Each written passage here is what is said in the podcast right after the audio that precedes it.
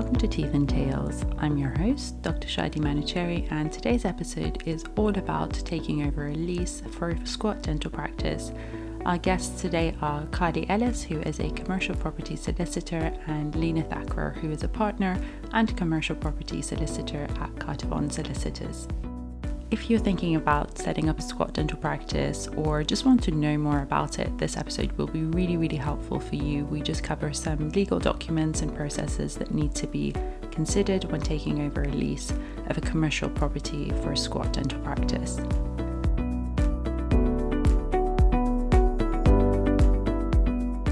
This episode is very kindly brought to you by Carter Bond Solicitors, and I really hope you enjoy it. And without further ado, let's get into it.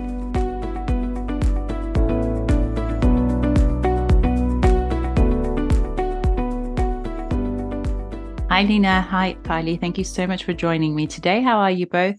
Hi, Shadi. We're good. We're good. Thank you. Um, and thank you very much for having us. It's my pleasure. It's a very exciting topic. I feel like I say that about every episode, but honestly, this is a very interesting topic because I feel like lately squat dental practices have been on the rise and we've been seeing more and more of them pop up. And I think as dentists, we don't have enough training or knowledge about um, sort of the legalities of setting up a squat practice. And there's obviously so much to know. So I'm really excited to get into this episode and learn a, a lot more about this topic because it's a topic that I'm particularly interested in as well.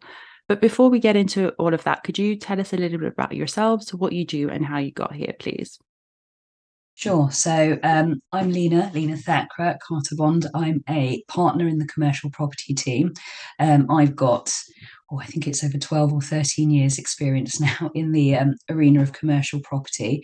My practice area is fairly broad range. Um, like kind of a, a broad variety variety um, of, of, clients from landlords to tenants to developers that are acquiring kind of freehold properties, leasehold, um, you know, either at auction or private treaty or taking kind of complex leases and things like that. Um, I've done a fair amount of, of work with uh, squat practices as well, where um, sort of dentists are taking um, new properties really um, and having the opportunity to sort of develop their entrepreneurial flair as well as kind of developing uh, their own practice and, and things like that.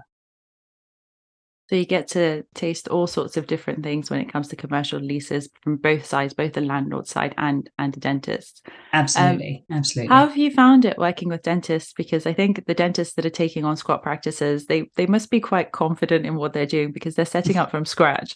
Do they have things in common, like personality traits or the way they work, or are they all completely different? a broad range, I would say. I'd say they're quite different, but one common trait, most definitely, is they're very business orientated as well. They're very commercial. So I think sort of the clinical knowledge and things like that is very much a given.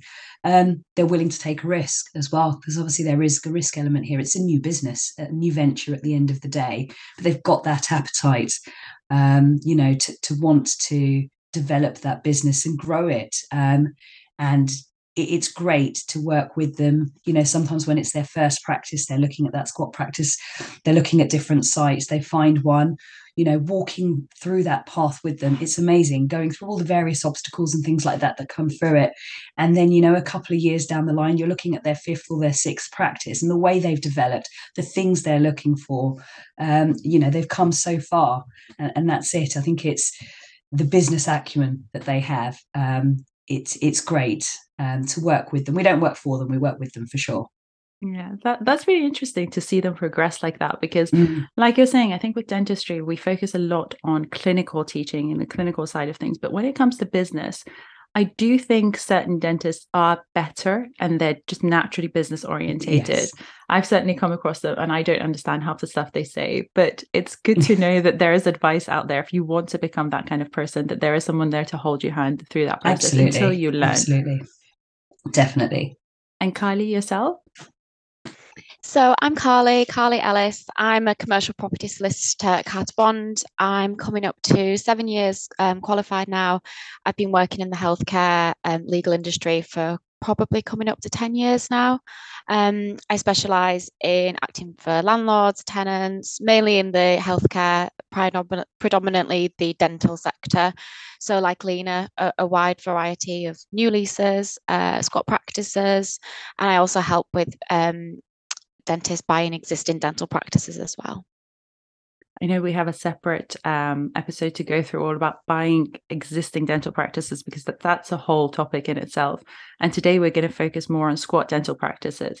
How have you found it working with dentists? I know I, I keep asking everyone this question because it's really interesting for me to know what we're like uh, to work with because um, I know that from a from a profession point of view, from the inside looking out, I know a lot of us have similar character traits um, in what we're like. But I'm always interested to know what other professionals, like solicitors, think of us as a profession.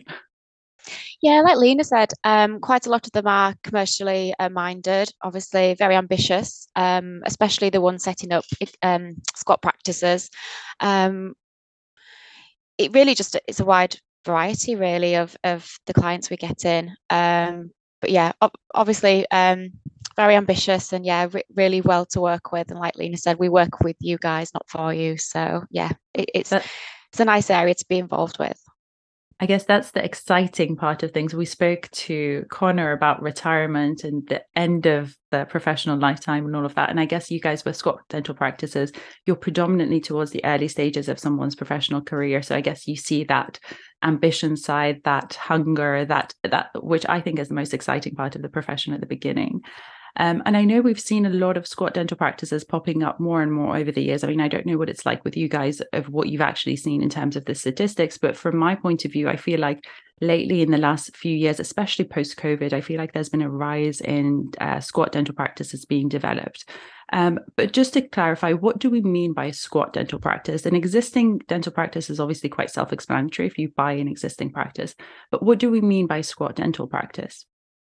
So um, we we use the term squat dental practice practice basically an empty building um, and it's a dental practice that's set up from scratch. So often it's in um, a property that's been used for another purpose, for example, a retail unit or a residential property or an office, for example. Um, and yeah, they're, they're um, empty buildings. So it's um, ready for the new dental practice to go into uh, and set up from scratch. Um, it can either be a freehold property, so you're actually buying the building, but quite often often we do find that it's a leasehold property, so you'll be renting the building from a landlord. Yeah, I was thinking, especially in London, where I mean, I'm based and everything is skewed from my perspective because everything happens in London. But um, I feel like getting a freehold property is extremely rare unless you have an unlimited budget. And of course, if, if you find the, the odd property that is freehold. But am I right in thinking most of them are leasehold and you're renting from a landlord? Yeah, predominantly the ones we're dealing with at the moment. Um, like I say, there has been a big rise in squat dental practices. Um, I myself have got um, a few clients um, taking on new leases in squat practices at the moment. But yes, mostly it is um, rented property that we find. And are there any key considerations in squat dental practices? I mean, can you go about any sort of uh, property and find it and say, I want to set up shop here? Or are there certain things and specifications you need to look out for? I think that's it, actually. That's one of the great things with squat practice. It does give you the complete blank canvas almost. Um, you know, first step, look for your location. You need to kind of thoroughly research the area. Do you have kind of prior knowledge of this area? Do you know you're going to have that client base there. Are you from that area? And things like that. Then it's looking for the actual property the building. Like we've kind of mentioned more than likely it's going to be leasehold. So kind of look for those boards speak to the agents have a look around these properties. Is the parking there? Are the disabled bays there? What's the layout of the property like does it look as though you can have rooms here? Whereas when you're taking an existing practice sometimes the layouts can be quite archaic. It might be within kind of a conservation area. There may be other sort of planning constraints and things like that. So i think that's one of the great things with squat practices is that you, have got that blank canvas and the ability to kind of scour the country almost to mm. find that gem that works for you and that's that's perfect for you as well. And that sort of allows you to kind of then put your unique touch on the building and your own you know stamp um, with sort of the foresight for expansion whether it's within that building within that area and building a brand so um, I think that's one of the great things with squat practices, really. I feel like since COVID, again, this is from my limited knowledge, but the more I learn about it, I feel like since COVID, there's been a change in the permissions that we need in terms of um, whether we can use certain buildings for dental practices or not. Um, from what I remember as pre COVID, um, there were a lot of limitations in terms of the class use of the property. For example, you could use it for offices and cafes and things, but not necessarily dental practices, and you needed specific permissions to get, um, you know, to be allowed to set up a healthcare center or a dental practice. Um, has that changed? I mean, what kind of permissions do we need to set up a dental practice in a blank canvas in a commercial property? Um, so it's unlikely you'll find an empty property that is um, sort of ready for dental or healthcare use. Like you say, you will likely need planning permission um, for change of use. So there was actually a big overhaul post COVID in September 2020, just regarding the planning use classes. Um, so there's a new class called Use Class E, and it's um, joined together a number of the different class class uses that were previously under separate uses. Um, it just means it's a little bit easier um, to get planning permission to move between the new use classes. For example, if it used to be an office, it would have been a use class B, um, but now um, because of the new use class E, um, you wouldn't need actual further planning permission because it's now all under the same use class, which is E. That's reassuring to know. So pretty much you go and look at the properties, you sign up with agents, I assume, and you go and look at these properties and you just check that there is permission. And it's it's that's reassuring to know because I feel like uh, that could be one of the reasons why there's more squat practices popping up, especially post COVID, because it's been made easier. I know a few colleagues of mine who set up squat practices prior to this change of uh, regulations, and it was very difficult for them to get planning permission for a property to, to set up a dental practice. And as we know, it's really difficult to set up a, a dental practice from scratch from a technical point of view. And this was also further complicated by the permissions that we needed for the for the property. Um, so say that you find the exact property that you want in terms of the location, the layout, the class use is is either the correct one or can be changed to the one that you want to. Um, and let's um, um, base this on a leasehold property because we know that that's more likely to be the case. What is the process from when you identify the the premises that you want to be being able to take that on and set up your squat practice there? So I think this is when you get down to a little bit more of the nitty gritty detail of it. So, like you say, you found your property, you're comfortable with it, location great, you're comfortable with the planning point. Although that may be something that comes out further down the legal process, and that's obviously something that we can help with too.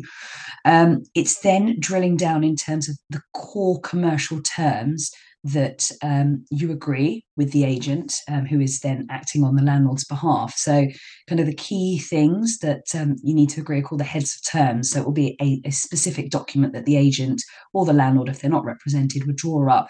So, it would have the term on there. How long is your lease term going to be? How long are you going to take this property for? Is it 10 years? Is it 15 years? Is it 20 years? What's the starting rent? You need to agree that but um, sort of obviously have a look at comparables within the area make sure you're comfortable that you're not sort of paying over the odds um, and also see if you can negotiate some kind of initial rent free period. Um, you're a new tenant, you're going to have fit out costs. So, you know, just from a cash flow point of view, um, you know, that, that always helps. So, an initial sort of rent free period would also be useful. Are there going to be any rent reviews? That again would be linked to the length of the contractual term. So, if your term is 15, 20 years, then the landlord may say they want rent reviews every five years. You've got to think about then is it going to be linked to the retail price index or is it going to be based on the open market? Um, so these are all kind of terms that need to be negotiated. Another point that um, sort of you're setting up a new practice here is um, break clauses. It's a new venture, it's a new business as a tenant, it would just give you a little bit more comfort if you could negotiate a tenant break clause in there as well. Just if for any reason the business didn't go in the direction you wanted it to, or um, if you know you could see kind of the rents were really, really going up to the point that it was potentially making uh, the business unviable in the future, if you could negotiate a break clause that perhaps coincides with those rent reviews, then it provides, in the worst case scenario, an exit strategy too. So it'd be great if that could be negotiated into the heads of terms as well. Um, another thing to kind of look at is the state of the property as well.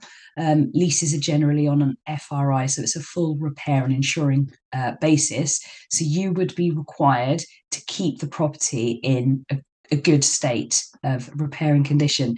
If it's in a poor state, then you may want that documented in what's called a schedule of condition. So, photos that are taken that um, document the current state of the property, and then that's appended to the lease. So, at the end of the term, however that comes to an end, whether that's by way of a break clause or um, effluxion of time, you don't have to hand the property back, you know, spick and span, but just by reference to that schedule of condition to be honest, a lot of the time with squat practices, dentists are less concerned about this because they are fitting out. So they're always going to be effectively, mm.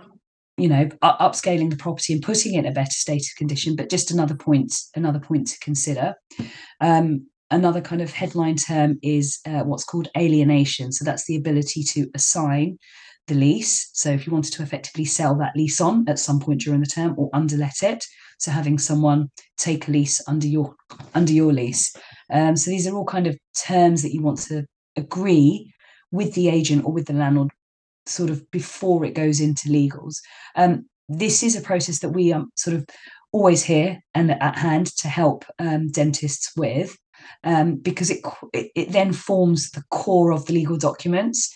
So if we can get a good set of heads of terms that doesn't have any misunderstanding or anything, it just makes the process going forwards much easier. So I guess this is the initial document of everyone's expectations of exactly. what this process is going to be like.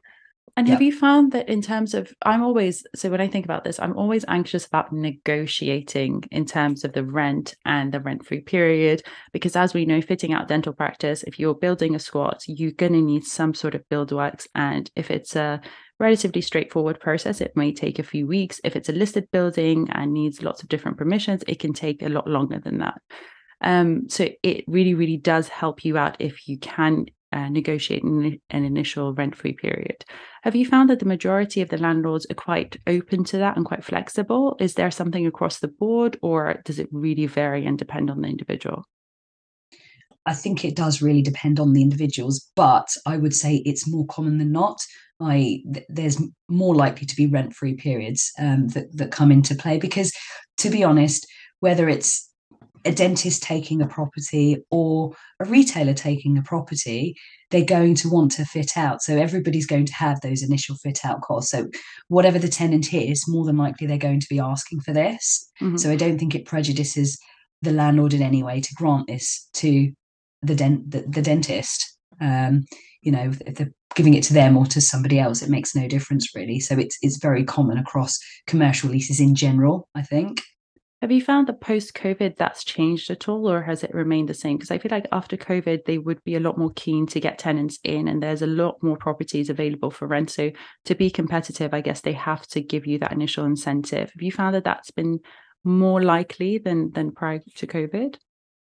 Yes, in that I think the rent free periods are a little bit longer. Um, before it was potentially a token one month, here you go. Mm. But now it's something a bit more meaty. You're getting three months, you're getting six months. Mm-hmm. Um, and a lot of the time it's conversations with the landlord. You really want that landlord to buy into your idea as well, feel committed to it as well, show them, share the fit out plans with them the end of the day, what you are doing is enhancing their building. They have a vested interest in that building. So they want you to do a great job too. They don't want you to cut corners. So if they can see, look, you're investing a lot of time and money into this fit out, ultimately, and them giving you an extra two, three months rent free, they ultimately benefit too. That's true. Um, so say you've agreed a certain um, lease term, so say it's 20 years, 15 years, whatever it is, is the landlord then obliged to continue that lease? Because you know especially if you're setting up a dental practice you're investing a lot in the fit out costs in the equipment in the build works. Um, so however long that lease uh, is you want it to be as long as possible and you want to have the possibility to renew at the end. Is that the case in all properties or are there certain ex- exceptions?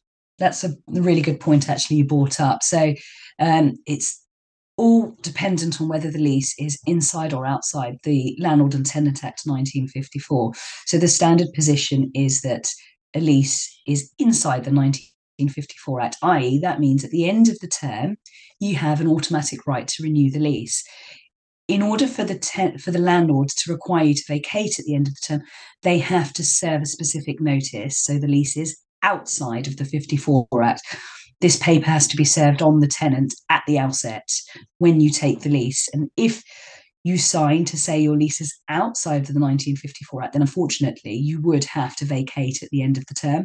So I think that's a really important point that um, as a tenant, you'd also always want to try to negotiate that your lease is inside the 54 Act. So you've got the right to renew at the end, like you say, because you're spending so much on fit out at the outset. It's not only that, but in 15, 20 years' time, think of the goodwill. Mm. You know, if you've opened up other practices as well, that that what if that's your flagship store? You know, um, you want to you want to maintain that going forwards. That's true. And, and at the end of that term, do you need to return the say they don't want to renew from a hypothetical point of view, and you've invested all this money from a um, building point of view in the equipment and the kit out that you've done to that building? Do you need to then return the building to its original position, or can you just hand it over as it is as a dental practice? No, um, the standard position is that you would have to effectively rip out your fit out works and reinstate the property. Um, from a landlord's point of view, they don't know whether they're going to be renting the property to another another dentist or to someone else. As sort of Carly obviously touched on, the use class for, for Class C is so broad now, which is great in that you may not necessarily need planning to to use the property as the dental practice. But equally, it's great for Mr. Landlord at the end of the term mm. because your dental practice, without requiring any further permission, could be used, you know, as a retail store or something. Mm. So they would want it, you know, just very vanilla, I suppose, bricks and mortar back to shell and core so they could then you know rent it out to the next person we can obviously specifically carve out in the document if it's been specifically agreed at the outset that the fit out won't be um, it won't need to be kind of reinstated and taken out at the end of the term. And this is always something that can be negotiated at the end as well. Mm-hmm. Mm-hmm. Okay, so lots of important points in the initial documents and what you need to be looking out for. So going on from there, say you've done the heads of terms, you've agreed on certain terms of, of the lease that, as you rightly said, are going to form the foundation of your legal documents moving forward. What other legal documents do you need uh, to be able to take over the lease? So we touched earlier regarding a rent-free period, um, which is great. But sometimes when landlords are wanting, um, are taking on new tenants, they do want called what they want what's called a rent deposit. Um, so that's usually a sum of uh, money. So it could be one month, three months, sometimes six months um, of rent up front to protect the landlord. Um, it's security for the landlord. So if the tenant doesn't pay the rent on time or breaches the lease, for example, doesn't repair it properly, then the landlord can use that rent deposit to compensate themselves for the losses. So I guess like taking on um, a property, like a residential property, if you're renting, they might want a deposit from you to, to secure themselves. Is that like a similar situation? Yeah, it is. Yeah, exactly the same. And um, there's usually a separate legal document as to how that rent deposit can be used and how long it's held for. It's usually held for the whole term of the lease. So if it's a 15 year lease, the landlord can hold that rent deposit for 15 years. Sometimes it can be negotiated, the um, deposit can be released earlier, but usually it's for the entire lease term. And in terms of paying the rent, I mean, I know I compared it to a residential property, but this is something that I didn't know until I started looking into it. But with a commercial property, do you have to pay sort of six months in advance in terms of your rent, or is it a monthly payment of your rent in general moving forward, or does it does it vary? Well, um, paying rent up front is the rent deposit deed, but that's separate to the actual rent paying under the lease. So more often than not, it's quarterly, so it's paid four times a year. But some landlords prefer it monthly. It just really depends um, what's agreed between the landlord and the tenant. Like Lena touched upon, these are things that you can negotiate in the heads of terms, and it just mm. depends what works really on a cash for a cash flow. Basis. Exactly, because I think from from a squat dental practice point of view, you have to be so meticulous about your cash flow and your budgeting and all of that. If your rent is going out monthly compared to quarterly, it makes a big difference because obviously, if it's going out quarterly and you have zero income, that's a big lump sum that's potentially going out. Um, so that all needs to be accounted for, I guess, in your accounts. Yes, of course, and like and like we say, this is something that really needs to be um, discussed at the outset with the landlord. So obviously, then you can budget from a cash flow point of view. Yeah, I think if you, I think the moral of the story is try and find a good, helpful, friendly landlord that's Mhm. able to to discuss with you things that are going to work in your favor. Because I think from the outset, setting up a squat dental practice is such a big risk, um, and a lot of people would be doing this early on in their career. And I think from a um, loan point of view, it's much more difficult to secure a loan for a squat dental practice than an existing dental practice. So all of these things come into play when budgeting, when looking at cash flow and all of that. So it really helps if you have a landlord that's quite flexible. Um, but we can't really we can't really uh, know what the landlord's going to be like. I guess it's luck of the draw, isn't it? It is, yeah, but I suppose it works from both sides. It's going to be a long business relationship with that landlord. If you're there for 15, 20 years, obviously, you would hope that some rapport can be built up and a good relationship between yourselves. Yeah, and I think from a landlord's point of view, it's quite a secure thing to have a dental practice because the majority of dental practices should be profitable businesses that are quite reliable, you know, come rain or shine, people are going to need dentists. So from their point of view, I guess it's quite a positive thing to have a dental practice compared to say, for example, a coffee shop that may or may not take off. It's more likely that a dental practice will be successful, hopefully. Yeah, yeah, definitely. I mean, we found that most landlords, obviously, when taking on dental practices, they're keen as well. Um, and yeah, like you say, most dental practices obviously are very successful, and hopefully, then the landlord will have a long-term tenant. Absolutely. So, say that you've taken on the lease or in the process of taking on the lease, agreed the heads of terms, and you have specific layouts that you want to do. You've decided exactly what you want to do with the layouts. Do you need a specific permission from the landlord to say exactly what you're going to do with the building, or is it quite open to the, to discussion? Most landlords um, do require consent for pretty much anything that you do within the property. Some landlords are more amenable than others. Um, sometimes they let you do like non-structural internal alterations without consent. Um, but most landlords, especially when you're doing a full fit out of the property, um, you will require their consent for the fit out work. So, for example, if you're moving walls, putting in um, obviously new equipment, if you're um, putting in counters, electrical works, plumbing works, things like that, you will need to share those um, alteration plans and specifications with the landlord because you will require their consent. That is a separate legal document. It's called a license to alter, and that will set out the landlord's permission, any requirements. For example, you've got to do the prop- you've got to do the works in a good manner. Um, you can't cause any damage to the rest of the building, things like that. Um, and that is a separate legal document that will be required. Which I guess for the majority of dental practices, you will need it because it's very likely that you're going to do structural changes, you're going to be doing plumbing, things like that, that the landlord will want to know about.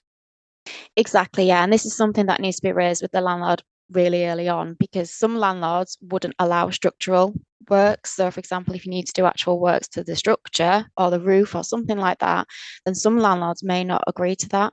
Um, but most in most alterations we see for fit out works are internal. So most landlords will will be amenable to that. I think they just need to know from the outset what the plans are, what the specifications are, and then hopefully they will agree to that. But like I say, if you if you just keep, I think the key is to keep them sort of up to date with what is going on and what the plans are. Um, right from the start. So then, hopefully, when it comes to legals, that's all been ironed out, and it's just a case of drafting the actual legal do- documentation for the permission. And I guess as well as the consent that you need from the landlord for the alterations point of view, depending on the building and what kind of state the building's in. So if it's a listed building, for example, you're going to need even more permissions from the council and things like that. Um, just to further complicate the works that you're going to do internally. So even if you have the landlord's consent, I guess you will need the council's consent as well to do those works. If it's, for example, a listed building. Yes, you will. Um, it depends really on the sorts of works you are doing. Um, but if it is a listed building, then yes, you will need listed building consent as well. That's separate to the landlord's consent. That needs to be um, sought from the local authority directly. Um, you may also need building regulation consent as well for any of the building works you intend to do. And again, that's separate to the landlord's permission. That is sought from the building control directly. Sure. So it sounds like a complicated process, and, and it is because it's a big deal. It's not something that you do every day. It's a it's a thing that you do once, and then I think if you are planning on doing more Squat dental practices, then I hope that the process gets a bit easier because it's a it's the set sort of schedule that you can you um, follow for um, for that process of setting up Squat dental practice.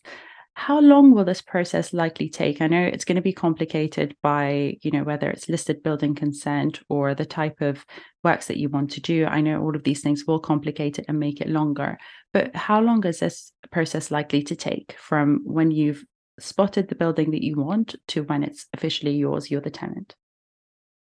Um, it's almost how long is a piece of string, I think, um, because, like you say, there are different variables that apply to kind of different scenarios. Um, like you say, if they're kind of consent issues on on certain properties, then that obviously adds additional time to it. Um, if you want searches carried out um, on the property, then that adds sort of a few weeks whilst we wait for the sort of the local authority and, and um, people like that just to come back to us with the search um, results, etc. Negotiating, um, it's you're also also at the mercy, I suppose, of the other party solicitors, the landlord solicitor, um, and how kind of quick they are at responding and dealing with amendments and what sticking points there are and things like that. Um, I think probably a month or two is is the average, I would say, for a squat practice. Um, it can be longer and it can be shorter. Um, some some dentists decide to take a complete view on searches and don't take um, don't want any undertaken. So that kind of speeds that process up. If um, you know you've struck lucky and it's it's a property that doesn't require any permissions whatsoever you're only doing kind of internal non-structural alterations um, that the landlords can kind of approve quite quickly then that can be documented quite quickly as well. So it, it is sort of all quite dependent, I think, on the specific facts. Um, and it's also trying to collate as much information at the outset to speed the process up. So whilst you're looking at the heads of terms, you know, the landlord will be looking for sort of trade references, bank references, accountants references. Um, if you can kind of collate all of that to give the landlord more comfort at the outset as well, it will help kind of get the process speeded up at, at the beginning, really. Um, and they also sort of bolster your case. If you can show you've got strong references, it will also help you negotiate that rent deposit down because you show you've got good covenant strength, you're a strong tenant, mm. you're going to be able to meet these financial commitments. So, Mr. Landlord, why do you need six months rent deposit? Three months should suffice, for example. Um, and also, kind of again, help remove um, the argument for the landlord requesting a personal guarantor. Again, you'd show that no, look, you know, there's strong financial strength here. The issue, of, obviously, is that a lot of the time when you're setting up a squat practice, it's a newly formed company. Mm-hmm. So mm-hmm. um, it's a bit of a risk for the landlord from that point of view, which is why they'll want the rent deposit and things like that. But again, all those conversations had early on, then it helps kind of speed that process up further along down the line. But I guess even a month or two, that's pretty quick because I think taking over an existing lease is a little bit more complicated and does it take a little bit yes, longer? Um, whereas this sounds like it's a much quicker process because essentially it's you taking on a commercial unit. You're not taking on an NHS contract, you're not taking exactly. on CQC registration, anything like that. You're just taking on the premises exactly exactly it's it's taking it like you say as a new property it's just all the other bits that you need to deal with in the background, but almost at the same time. So, whilst the legal process is going on in terms of the searches and negotiating the documents, hopefully, sort of in the in the background, you're sort of beavering away with your you know your contractors and getting the fit out plans drawn up etc you know separate to that we can be negotiating that license for alterations then it all sort of comes mm. together but timing is also very important because you don't really want to be taking that lease if your fit out plans aren't approved you don't have sort of that license for alterations you know you've worked so hard to negotiate for example a rent free period you don't want to be eating into that and taking the mm. lease too early either if you're not ready to start your fit out works if there are sort of other permissions that need to be obtained or you're not 100% on those plans so there may be other things that you know cause a delay or you want the lease to sort of take a little bit longer in terms of the negotiation so everything comes together at the same time that's true. I guess it's just about getting your ducks in order. Because, for example, exactly. if you do need additional permissions, say from the council, we all know that's going to take a very long time, a lot longer than they say. Um, but equally, you don't want to commit to those permissions and incur the costs until you've had the security of knowing that the lease is yours. Because I always have this fear that actually, with with anything residential property or commercials, I always think that until you've completed and everyone's officially signed on the dotted line, anyone can pull out. Yes, you're going to incur the legal costs, but there's no security as such. So you kind of don't want to submit the permissions too early until you know that that lease is yours. So I guess it's finding that right time and finding the balance of being as efficient as you can be given the circumstances. Absolutely. I mean, you, you know, kind of when you've got quite far down the line that everyone's really quite committed. But like you say, there is always that risk because the heads of terms, as much as you know, you can go into as much detail in negotiating, agreeing them, they, they can be ripped up. They're not legally binding. And like you say, until you complete those documents, no one's tied to the deal. Um, the alternative, if you can see that sort of permissions and things like that are going to take a long time and you're worried that this is a really sought after property, don't forget we're talking about squat practices here, not existing dental practice. So it could be anyone going for this property. Mm-hmm. It's not just dentists. You could consider an agreement for lease. So you basically get the landlord under contract. Um, but to do that, you would kind of you'd need to state what is completion of the lease conditional on. So we would agree all of the legal documents. The agreement for lease would be agreed. The form of lease would be agreed, but the lease would not be entered into until a certain condition is satisfied, whether that is um, I don't know, waiting for the search results to come back or mm. certain permissions to come back or finalising the fit out plans. But it gives both parties comfort that they're committed. I see. Okay. So there are ways around it in some ways. I guess you can plan for that. Yes. But again, then that also as the tenant you're then sort of under a finance you're under sort of a, a contractual obligation at that point as well so you're basically saying i'm committed. I want to do this and i will do this just not right now. I need a little bit of time to sort out xyz and we just deal with documenting the xyz so it, it does remove that flexibility as well for the tenant. So it depends how much of that flexibility you want to retain i suppose. That's reassuring to know that at least that is a that is a possibility. So this from a squat dental practice point of view we've said that you need to look at your cash flow very carefully. You need to budget for everything uh, quite carefully. But what would you say um, someone, for example, a dentist wanting to take on this venture would need to factor in in terms of the legal costs of this process? I know it's variable depending on the type of documents you need and, and all of the specifics of that individual case. But is there a range in terms of the budget that uh, needs to be set aside for the legals? In terms of legal costs, um, so both parties would be paying their own legal costs. So the landlord will instruct their own solicitor, pay their legal fees, and then the tenant would instruct their own solicitor and pay their legal fees it's really difficult to give an actual figure in terms of legal fees. It just depends, like you say, on how many documents are needed. For example, if there was a lease, an agreement for lease, like Lena just mentioned, and then a rent deposit deed, and also a license to alter for the fit out works, obviously the legal fees would be slightly more than if there was just the one lease document to negotiate because you've got a number of documents there that need reviewing and negotiating between the parties. Um, so I think it's really difficult to give an actual figure, but it um, it would be ideal if if you could agree a fixed fee um, figure with a solicitor. That's something that Carter Bonds do offer, and we give an estimate of the fees from the outset as to what we consider um, what legal documents are required. So obviously that would help budget then um, would help with the tenant's budget and from a cash flow purposes. Um, we talked earlier about if you need any extra permissions, for example, um, if it's a listed building, you obviously need to factor those fees into account if you need to make an application to local authority. And you also need to um, budget for obviously the actual fit out works. And then if you're taking on any um, specialist advice, for example, from an architect or a designer, there are specialist fit out um, dental providers out there, obviously that would need to be factored into account as well. Um, any solicitors' fees would likely be um, plus VAT, so obviously that needs to be factored into as well. And like Lena mentioned earlier, some tenants want to take searches. Searches would need to be factored into any budget as well. This, I think, this plus VAT is the bane of my life because yeah. as as dentists and healthcare professionals, we're not used to yeah. plus VAT.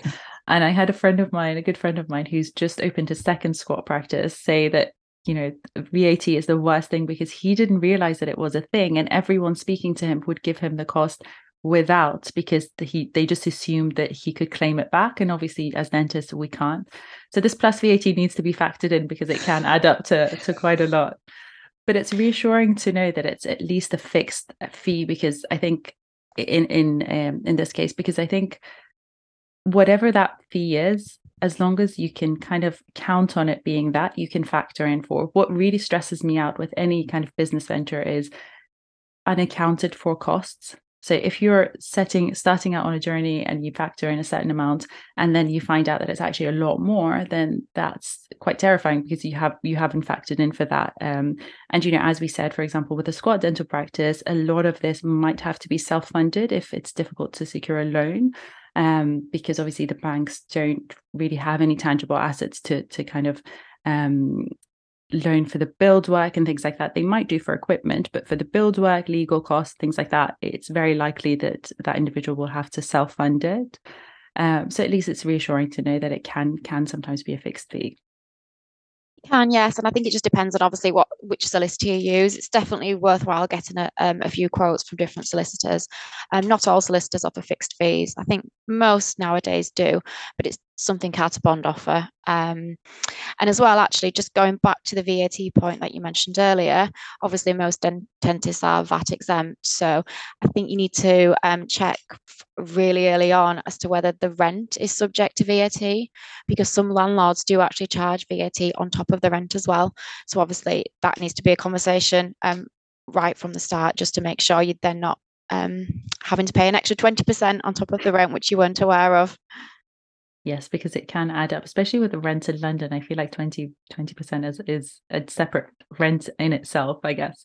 Um, but thank you both so much. Honestly, it's been such an insightful um, conversation, and there's a lot to unpack here. And I know this it's beyond the scope of this practice, but that was a very very good introduction for anyone looking into a squat dental practice just to know the kind of things they need to be mindful of, the right questions to to ask, and also having the right advice. Uh, because with this kind of stuff, you know, as dentists, we don't know anything about in the majority of cases. So it's really good to have um, somebody working with you that can advise you on the correct questions to ask and uh, the correct considerations. It was really informative, um, and thank you for having us. Yes, thank you very much. It's been it's been a pleasure.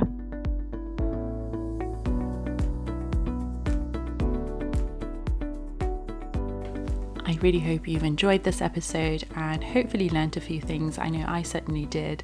And as always, don't forget to let me know what you thought of this episode. You can reach out to me on Instagram at Dr. Shadi Manochehri. I always love hearing your responses. And if you have any requests for future podcast episodes, please let me know there. I do usually listen if there are specific requests that are quite popular. As always, there will be a new episode every week, so please don't forget to subscribe to the podcast to never miss an episode. And I can't wait to speak to you soon.